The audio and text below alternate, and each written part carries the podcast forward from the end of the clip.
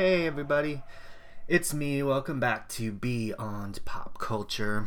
Um, me is Kevin Allred, I guess I should say, though you probably know that.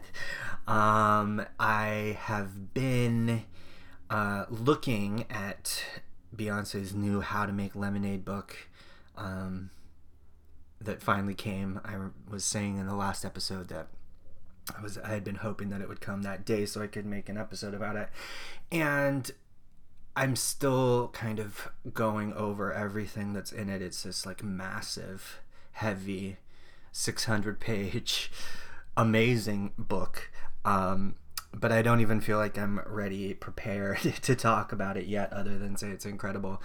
Um, I want to give it more time, and in the interim between then and the last episode, there's also been the reappearance of who I like to joke of uh, about as being my arch nemesis, Taylor Swift.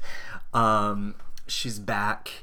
Uh, she had uh, wiped clean all of her social media at the after in the aftermath of her her trial, which I mentioned last time, right? You know, the symbolic victory and all of that kind of stuff is is matters for a lot of people. But there's also this kind of, if you've been listening or if you know me, you'll know I have a, uh, I guess, running grudge against, not grudge. I don't like it. It's not personal. I don't personally like her music, but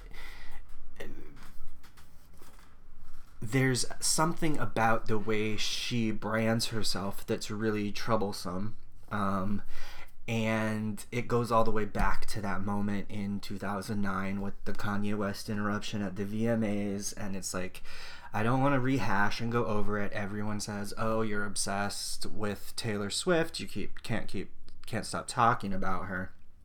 It's not the case at all. It's just that when you are trying to use pop culture as a teaching tool, and you're trying to, um, you know, and analyze all the layers of these pop cultural moments, it's hard to to ignore this major, major.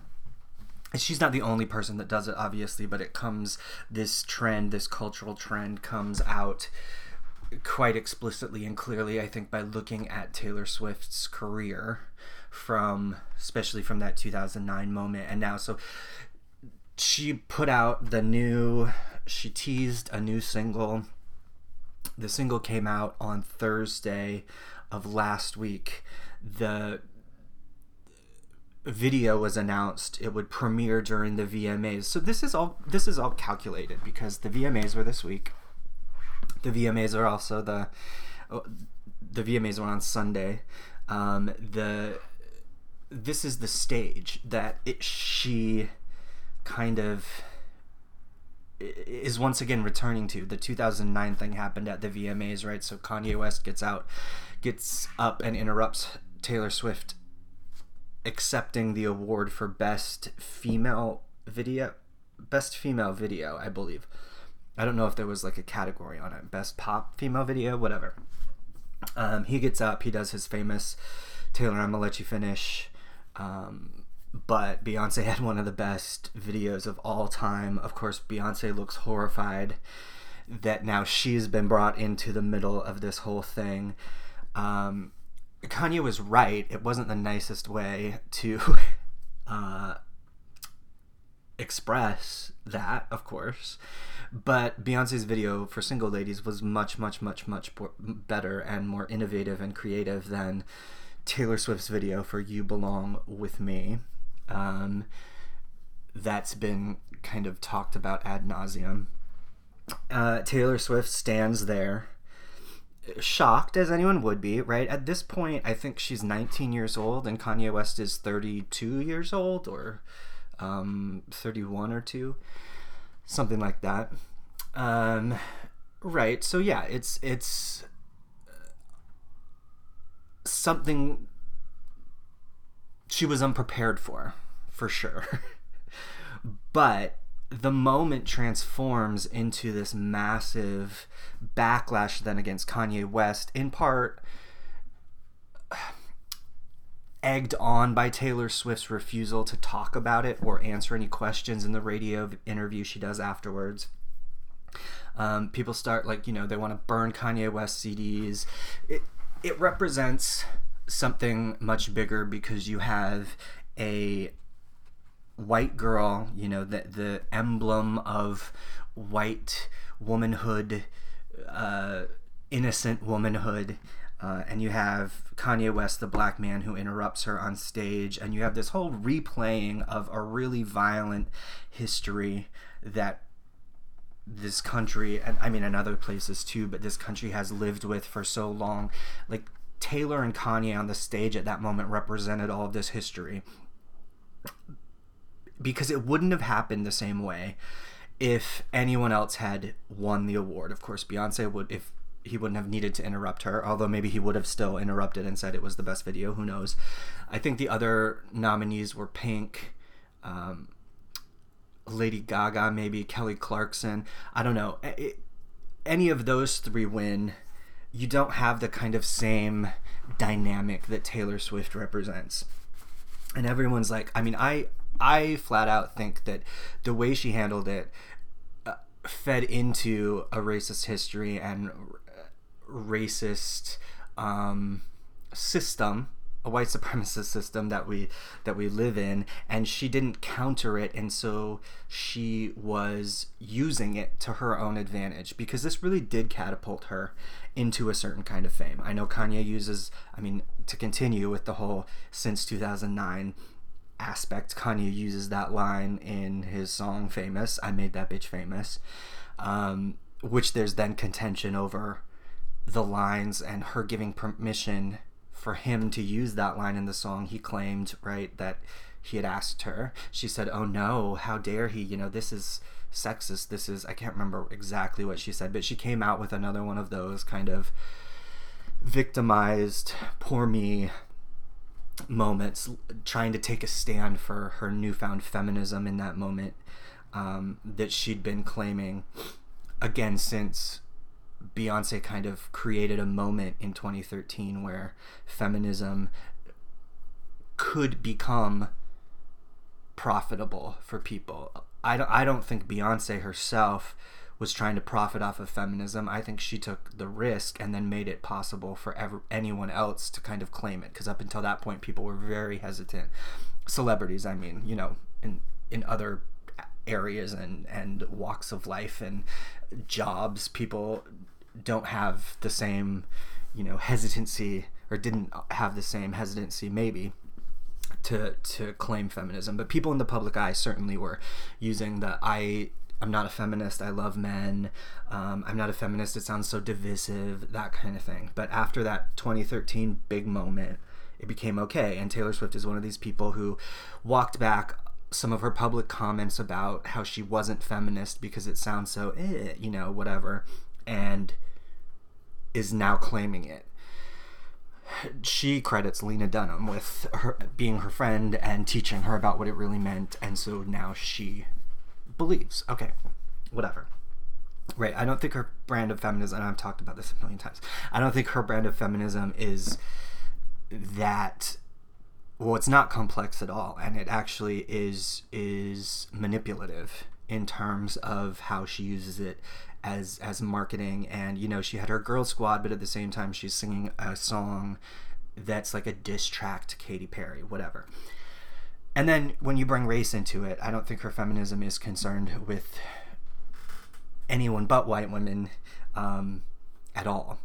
So, right, you had the two thousand nine moment. She plays it up for a year. She goes back the next year to the two thousand ten V M As and unveils this very melodramatic, pretentious song called Innocent that she's written about the whole in- the incident, and she is pronouncing Kanye West innocent as like the judge and jury.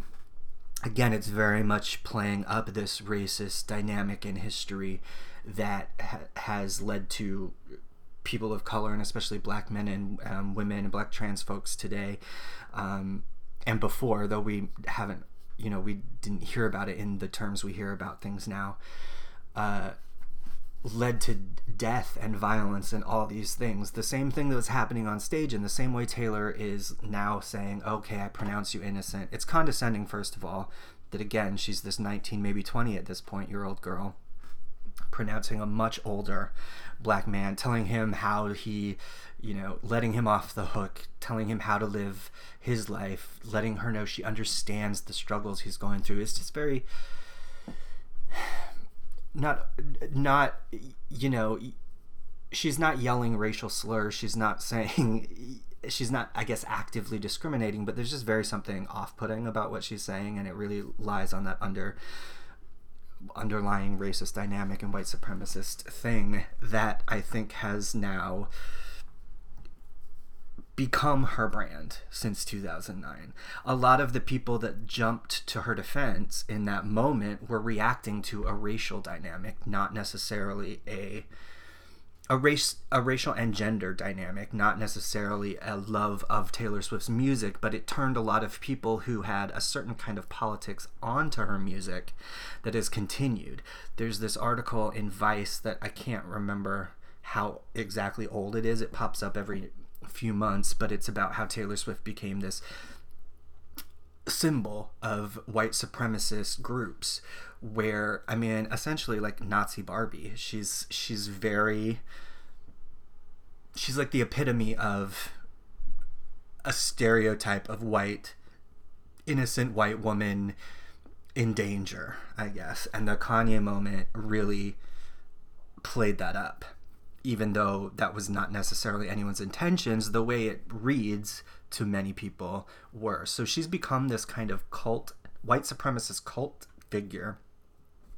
And she doesn't, um, did I, the article's in Vice, you can go look that up, and uh, read a much more nuanced analysis of how this happens and how they believe she really is kind of weaseling her way into the mainstream to make it more palatable for their politics to come out and be emboldened. She's it's very much like Donald Trump, although he was from the beginning more explicit. And I'm not saying Taylor Swift has these necessarily has these white supremacist fantasies in her actively in her mind, like, yes, now I'm sneaking in and then I'm going to explode this from the inside and I'm going to, you know, I'm not saying she's particularly doing that, but it doesn't really matter whether those are her intentions when that's how it's being read by the white supremacists themselves.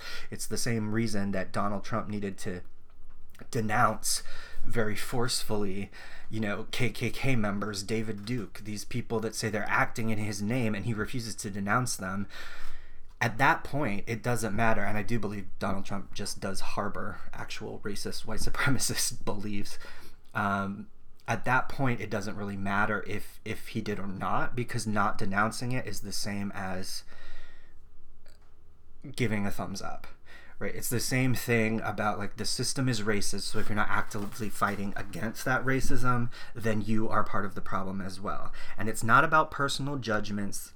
It's not about, you know, calling every white person a name, right? When I say, this is, leads back to the Lady Gaga thing I was talking about and wrote about before, that there's not no such thing as non-racist white people, because if you're part of the system and the system is racism, you're either part of racism or you're working against it, which is anti-racist um, kind of thing. So nobody really wants to, or people that feel that they're not racist and also at the same time don't want to actually put in any effort or do any work to that, have a really, they're the people that push back against this this idea. The, um, and so if Taylor Swift isn't going to denounce the fact that she's became, become a symbol for white supremacist politics and, and beliefs, even if they're on the fringe for now, you know, Um, and white supremacist politics are never just on the fringe because they've been built into the system. So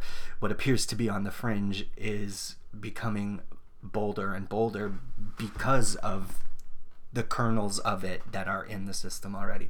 So someone like Taylor Swift can very easily say, no, I don't want your support. I don't want you buy my albums because I don't support that cause. I don't, you know, I don't believe in those things, so please don't. But she doesn't. The same way Donald Trump doesn't come out and denounce it. So at that point, it doesn't really matter whether or not they actively hold the, the beliefs, because they're complicit in the spread of the belief, using them as a symbol and as a a, a figure to rally around. Anyway, I'm rambling. So she she releases the, a new single. Let's get to the actual point. She releases a new single called Look What You Made Me Do the Thursday before the V M As, before this past Sunday. So it comes out, whatever. It's a different sound for her. I mean, not really. It's like, it felt very derivative when I heard it. It sounded like she was trying to recreate a Beyoncé Formation moment. And again, I compare things to Beyonce because because Beyonce really is on the, the cutting edge. She creates and shapes what's coming next. And so when she did Formation, then everybody rushed to create something that could could recreate the the buzz and the hype that came out around her song. So this feels like felt like to me Taylor Swift coming, um, trying to get a song with a similar feel, right? She doesn't have, this song to me doesn't have much of a melody. Um, she's like talk singing. She's not really, although one could say that that's what she's best at. Um, and then the chorus is this, look what you made me do. This is, it's definitely uh, a, a diss song, right? Most probably to Kanye, which is the rumor, um, right? Oh, I guess I skipped over. So the the main part, which you all know, is when Kanye put that line in and Taylor comes out with her, no, I never said this was okay. Kim Kardashian actually had tape of her saying it was okay, and there was that big day, I think last year, sometime in twenty sixteen, where Kim puts out all the snake emojis and releases the tape and that shows Taylor just in a bold-faced lie, um Or, or shows that her protesting the song was a bold-faced lie, because she's on the phone with Kanye laughing about it, saying, oh yeah, I think it's funny, whatever. So she gets caught just explicitly um, in this bold-faced lie. And then she kind of goes away, right, until this trial. It was the one moment we heard about her. There was like some speculation she was filming stuff when she was maybe dating, maybe they were filming um, for an upcoming project um, with Tom Hiddleston. Uh, until all of this is released, the her little announcement, she wipes the social media clean, and then she says, okay, we're starting over. Um, my new song's coming out Thursday, Look What You Made Me Do, and the album's called Reputation, and it's coming out in November, uh, the tenth of November, I believe. Now, a lot of people want to say that, that it's just coincidence, but it hap- the tenth of November happens to be the day, the ten year, to the day, ten years to the day of Kanye's mom, Donda West, uh, passing away. You know, it's hard to say. They obviously issued a statement saying, no, we had no intention of doing that, but it's just, it's such a weird coincidence that, yeah, it could have happened without anyone actually planning it, but I do think Taylor Swift is so meticulous about her image. In that way, she's a lot like Beyonce in image management, but they do they do manage their images in completely opposite ways, even though the strategy itself is very similar and, and just as guarded and meticulous, I think. Um... It's hard for me to completely believe that nobody on Taylor Swift's team or she herself didn't know and, and made this big, huge annou- album release announcement, and it just so happens to be that day of this really terrible moment for the person you've been kind of at odds with for the last nearly a decade now. But, you know, who knows? It, it just seems to be evidence piling up. Um, and the album's called Reputation, uh, so obviously she's she's coming back. She was using snakes in the in the Instagram photos, and then they come back in the video. So she's kind of she's trying to re uh, reclaim the image of or the the snake as, you know, that was the insult thrown against her. She's trying to reclaim that or somehow embrace it or be self-aware. I'm not sure. Um, she used that, that it's like, it's like this black and white newsprint kind of um, motif for the album cover. She, I forget who, but someone had this tweet about how it looked like she was like the manager at the local Hot Topic. I was like, she's like the day manager at the Hot Topic and goes to Claire's to get an extra ear piercing during her um, lunch break, but she isn't as edgy at home because she still lives with mom. I don't know. I had this whole story going behind behind the the day manager at Hot Topic, but I mean it it it it seems very dated, and and that's probably part of the point, um, right? But she's trying to reclaim, or I don't know if she's trying to reclaim a certain kind of reputation or use the idea of reputation itself as to critique the idea of a reputation. Anyway, the song comes out. It's, to me, very blah. To a lot of people, very blah. And then the next day, I think it's just the next day, she releases a teaser about the video will be will drop during the V M As. Um, you also had, a couple years ago, she was the one who presented the Video Vanguard Award to Kanye.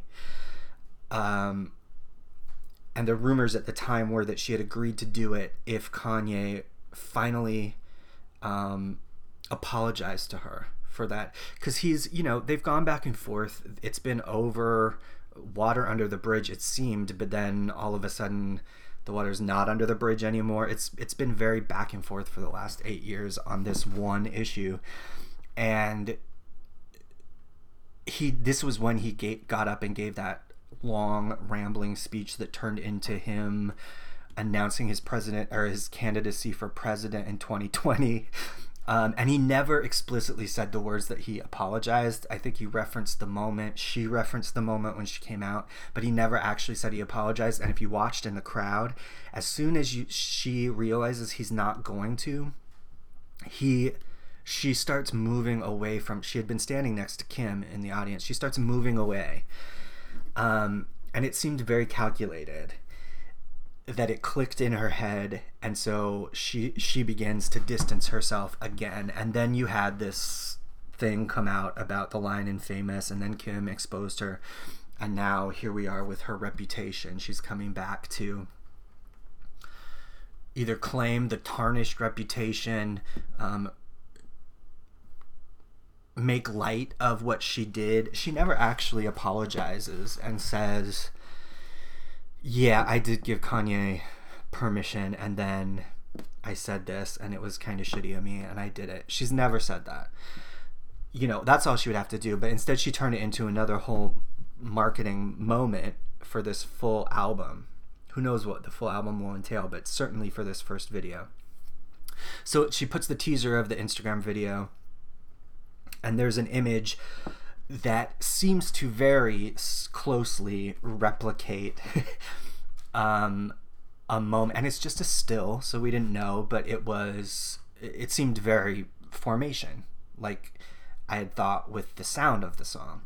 And so the internet goes crazy um, over, you know, creating memes around, I'm from Pennsylvania, my daddy Pennsylvania, my mama Pennsylvania, like all of these moment uh, lyrics from Formation, but changing them, and they're hilarious. They're like, it was a full day's worth of laughing at all of the things that people were coming up with.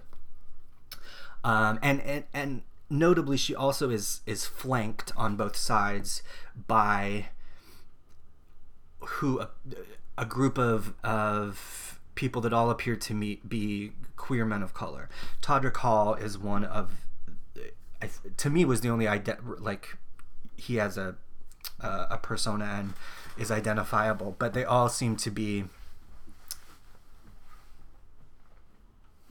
either, I don't know what the intent is, like giving support, offering her credibility in some way as this white girl in the front.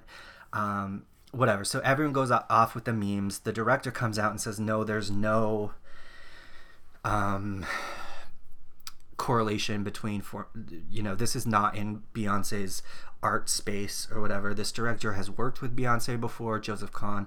He also is the one who directed Taylor a, a bunch of Taylor Swift's videos, the Bad Blood one, but also the the one she got kind of dragged for having this African inspired video filmed in Africa with no black people in it. Um, I think that was Wildest Dreams, but I can't be totally sure. Anyway, so he says there's nothing, you know, just wait for the video. So the video comes out in the middle of the show. Katy Perry's also hosting the show, so it's another weird catty, petty move for her, because her and Katy Perry have gone back and forth about, do they have a feud? Do they not have a feud? What's going on? You know, it's obvious that they don't like each other, but neither of them just comes out and, and says it. So not only is she returning to this moment from two thousand nine, and she'll actually return to it very literally in the video, um, she's doing it on the night that Katy Perry, one of her other like nemesis people, is hosting the show.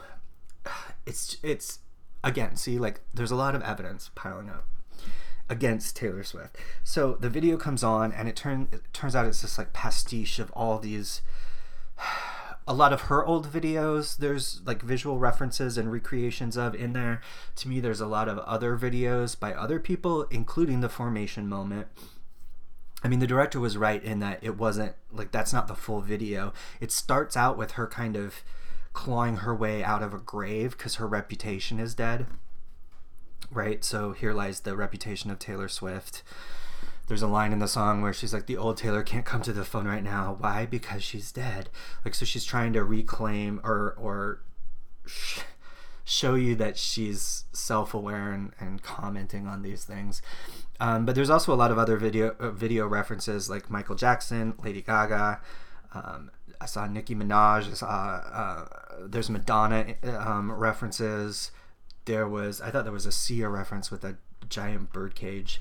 Um, there's a moment where she's like swinging in a giant birdcage, and Sia had that video where they're dancing inside a giant birdcage. I mean, I don't know. And of course, no, you know, it's two thousand seventeen. No idea is completely new, but it feels like there's a way to use an inspiration and push it to a different level or add your own, infuse it with your own creativity or whatever. And then there's also just being derivative and copying something. And it seems as though that's what Taylor Swift does every time.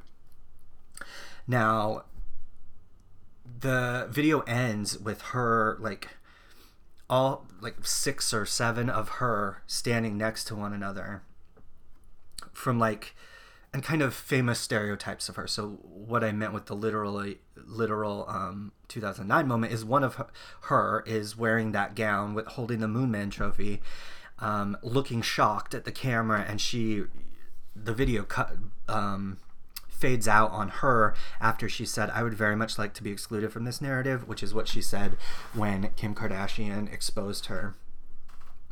Um, there's one of her kind of acting surprised, and one of the other one says, we know you're not that surprised all the time, because, you know, she gets she's famously gets this, why does she always her jaw open like that, like she's so surprised, like you've won a million awards and Grammys, why do you keep acting so surprised? There's like the country bumpkin girl, there's um the mean one, the snake Taylor Swift, there's the dead reputation Taylor Swift, and they're all kind of arguing with each other and talking to each other.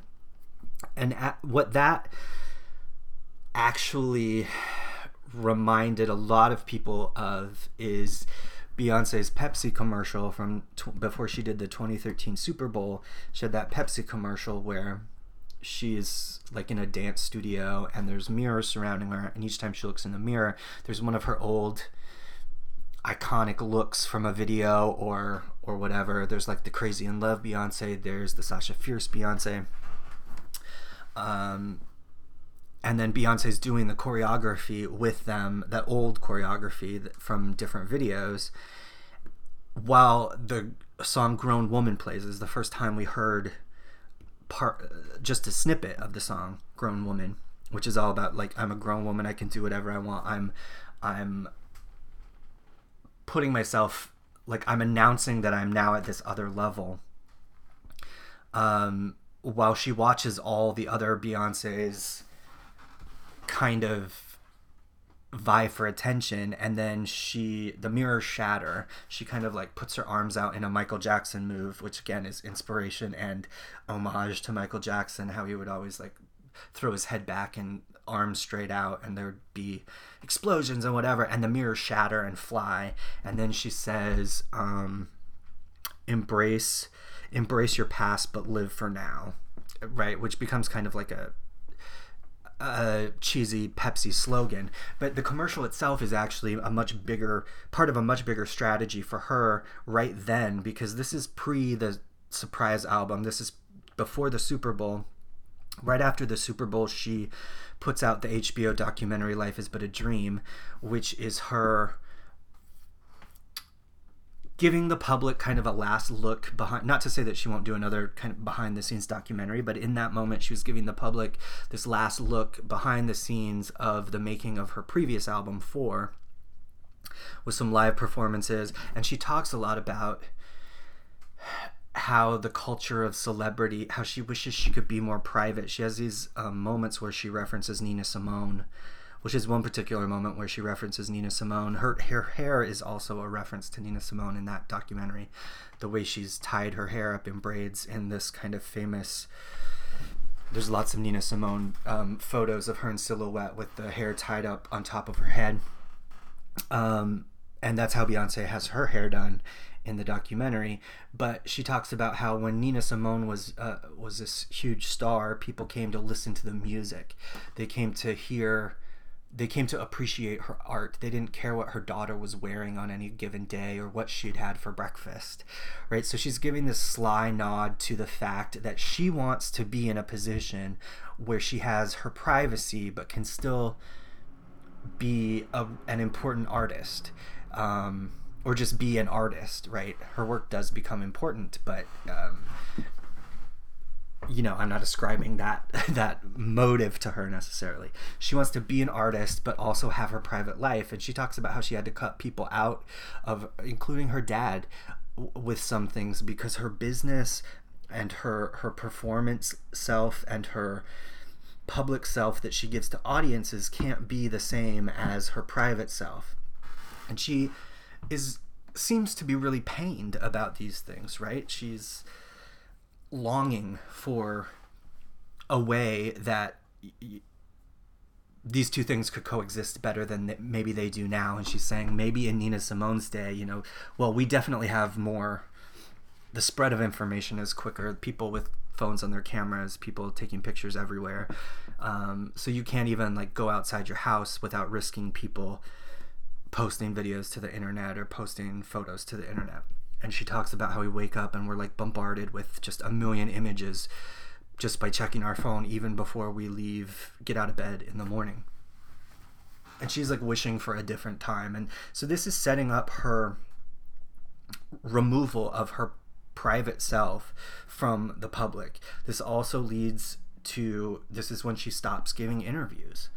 She's made like some tiny exceptions since then, but it's not in the same way that she used to. Like she did a flowchart kind of interview for some magazine. She did a, um, right. I mean, she famously did the September cover, the September issue of Vogue cover, but without an interview or without any quotes, f- new quotes. People had quoted other things she said in the write-up on it. And that's like an unheard of thing to do.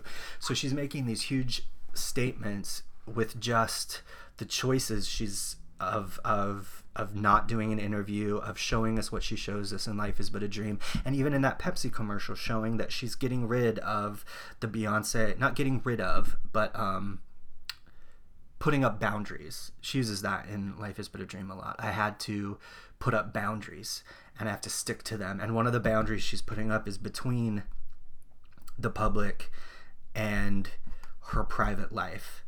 So she still does share things with us through Instagram, but it's a photo, it's a visual representation, and it's usually an artistic statement at the same time. It's never just, she doesn't share pieces of private information with us just to share, which seems to be the habit of, of everyone in the public eye. She gives us her pregnancy announcement as a reworking of classical art, right? So that's, yes, we get private information, but we get it through these other channels. Yes, Lemonade is probably highly personal to her, but she never actually tells us personal details. Jay actually tells more personal stuff when he's talking, but it, it's not directly about her. Um, but she gives us this piece of art that she can work through personal things in, and it also means this other huge overarching story and, and makes this other overarching artistic statement. Um, so Taylor Swift ends her video in this very similar, uh, with this very similar motif from the Pepsi commercial. And I, uh, wrote a piece and put it up on Huffington Post blog, and about just exactly basically everything I just said, and called it the unbearable white womanhood of Taylor Swift. Um, I didn't go into the whole history. Like, it feels like you could write essays and essays about the whole history of from since two thousand nine to now, and how she, how this whole strategy has worked for her. But it's very much like a weaponizing of her white womanhood in terms of this stereotype of innocent white womanhood, and it only works because she's particularly who she is. Um, right? Like I said, it wouldn't work if it was Pink. It wouldn't work if someone else had won that award and Kanye interrupted them, because their reaction might have been different too. Um, so everything fell into place just so. And now here we are, eight years later, she's going back again to two thousand nine and rehashing it rather than moving forward. I said the... um.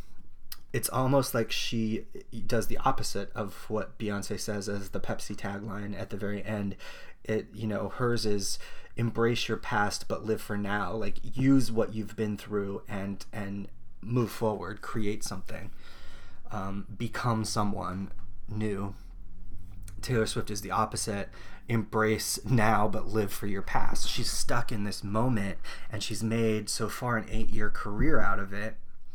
Um, and people get really mad. So I put that article up, and linking back to this idea about her being the new poster child for white supremacist groups, and, and the similarities between her and, and Trump, and the way that they uh, navigate their own supporters, I guess.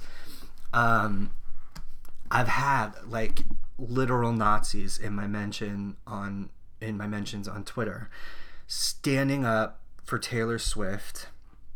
Again, not even for her music, but just the idea that she's being criticized, just the idea that a white woman is being criticized, and that credit is being given to a black woman for having done something that then Taylor Swift co-ops. And it's fine if she uses things as homage and and moves the discussion in a new way. Um... Because Beyonce doesn't. She takes influence from everywhere. That's the other thing. People don't. People think that I think Beyonce is totally original. No, Beyonce couldn't be who she was without Tina Turner, uh, Billie Holiday, Nina Simone, all these people. Janet Jackson, Michael Jackson, she names as some of her major influences. And like I said, the Pepsi commercial references Michael Jackson right in it. Um, her Super Bowl costume referenced My- Michael Jackson, well, the twenty sixteen Super Bowl um, look that she did, as well as the Black Panthers. But, you know, she takes the inspiration and she adds to it. Whereas Taylor Swift's video, yes, it, you know, you can like chuckle at yourself that, oh, we get it, now she's self-aware, but she's not taking it in any new direction.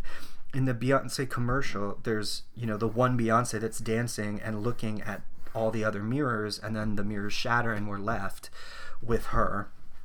In Taylor Swift's video at the end, there's no central protagonist. We're left with all of them. We're actually left with the one back from two thousand nine saying, I'd like to be excluded from this narrative in kind of a self-deprecating way. So it's not Taylor Swift moving into a new phase and like shutting down the past and saying, okay, I'm reclaiming my reputation. It's her building a reputation out of who she's been from the past and never taking responsibility for any of the things she's done, because she's been caught in lies.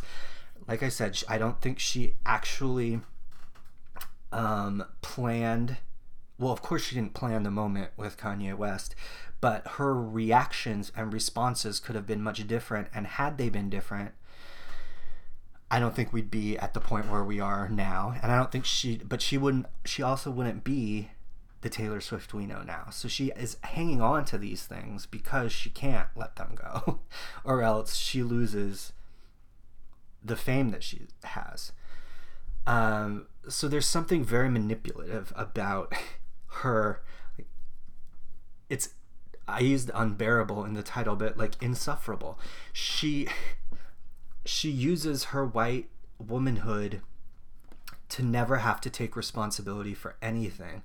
And that, I guess, has really made people angry when that gets pointed out. I'm by no, by no means or by far the the first or only person to ever point any of this out. So many other people say the same thing, but it's really interesting watching all of these people, because not only when you've been trolled by right-wing online, when you've been trolled by like Trump supporters for a political comment, and then you get trolled by Taylor Swift people over like a pop culture comment, but you see the overlap of all the people trolling, and you realize that the fan bases are the same.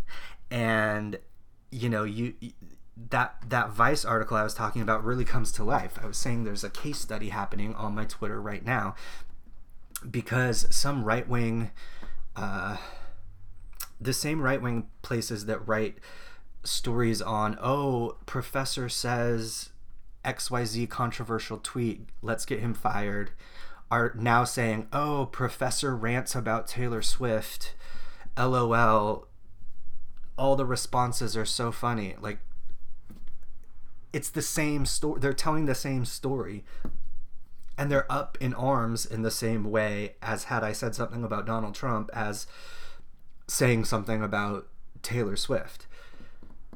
So you watch the conversation happening and you realize that there is this, and at, at the same time,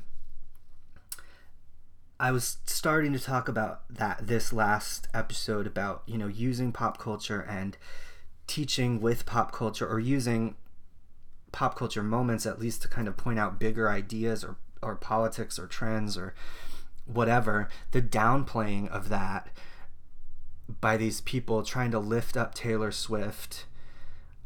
It's just really, I don't want to say scary, but it is kind of scary in the same way that after the election, all these people get emboldened. They're being emboldened around her in the same way. If I were her and being praised in, in the same breath as these other terrible people, you know, I, I wouldn't want that to be my image, but it seems to be that she wants that to be her image. She wants to refuse ever taking account. There's no accountability, just like with Trump. There's no responsibility, just like with Trump. There's um, no denouncing of an audience that politically you don't want. I mean, I don't, I can't say that you don't want supporting you, because they very well maybe do want them supporting them. Um, but they would never, well, Taylor Swift herself would never explicitly come out and, and say these things. But she kind of is by not denouncing it. It's, and then at the same time, people are like, oh, pop culture isn't reality. You know, there's more important things going on in the world. I'm like, oh, but this actually shows exactly how closely intertwined these things are. And they don't want you to bring them together because it shows exactly the interchange, I guess, between them and the ways that certain groups of people also gravitate to certain pop culture, and how pop culture could actually change things if, say, Taylor Swift came out and said something against these people that are holding her up as a white supremacist princess. Um, I don't know. It's, it's, I had to talk all of that out. I was gonna not, I don't want to talk about her anymore, but she keeps coming, and then everyone yells at me for keep still talking about her, but I don't, I don't want to talk about her, just like I don't want to talk about Donald Trump, just like I don't want this country to be the country it is right now. But like, what are you supposed to do? So you just don't talk about her anymore, even though there this she's a leader in in pop culture, and when she does things, people pay attention. Um so it, we have to talk about her. See, look what she, oh, that's the other thing. I was gonna say, look what she made me do. The whole the whole song is premised around look what you made me do. So if, I guess the you can be Kanye, look what you made me do, but then that says, look, I did this because, look what you made me do because you caught me lying, is the logical output. And you exposed me lying, so look what you made me do. The other you is the audience, look what you made me do. She's blaming us. There's no responsibility back to her. It's also a, a, a tried and true abuse tactic, um, or, or, or phrase that is said, you know, look what you made me do. I didn't do this. You did something that, that created the situation. So who, who's the you in this song? Is it us? We created? I mean, I guess that's actually a, a valid read of the song. Like, we created Taylor Swift. We did create Taylor Swift in a way, not all of us, but white supremacist America, just like we created Donald Trump. Ooh, now it's getting really deep though, because that that statement is like worth digging into, but I don't think that that's actually what she means.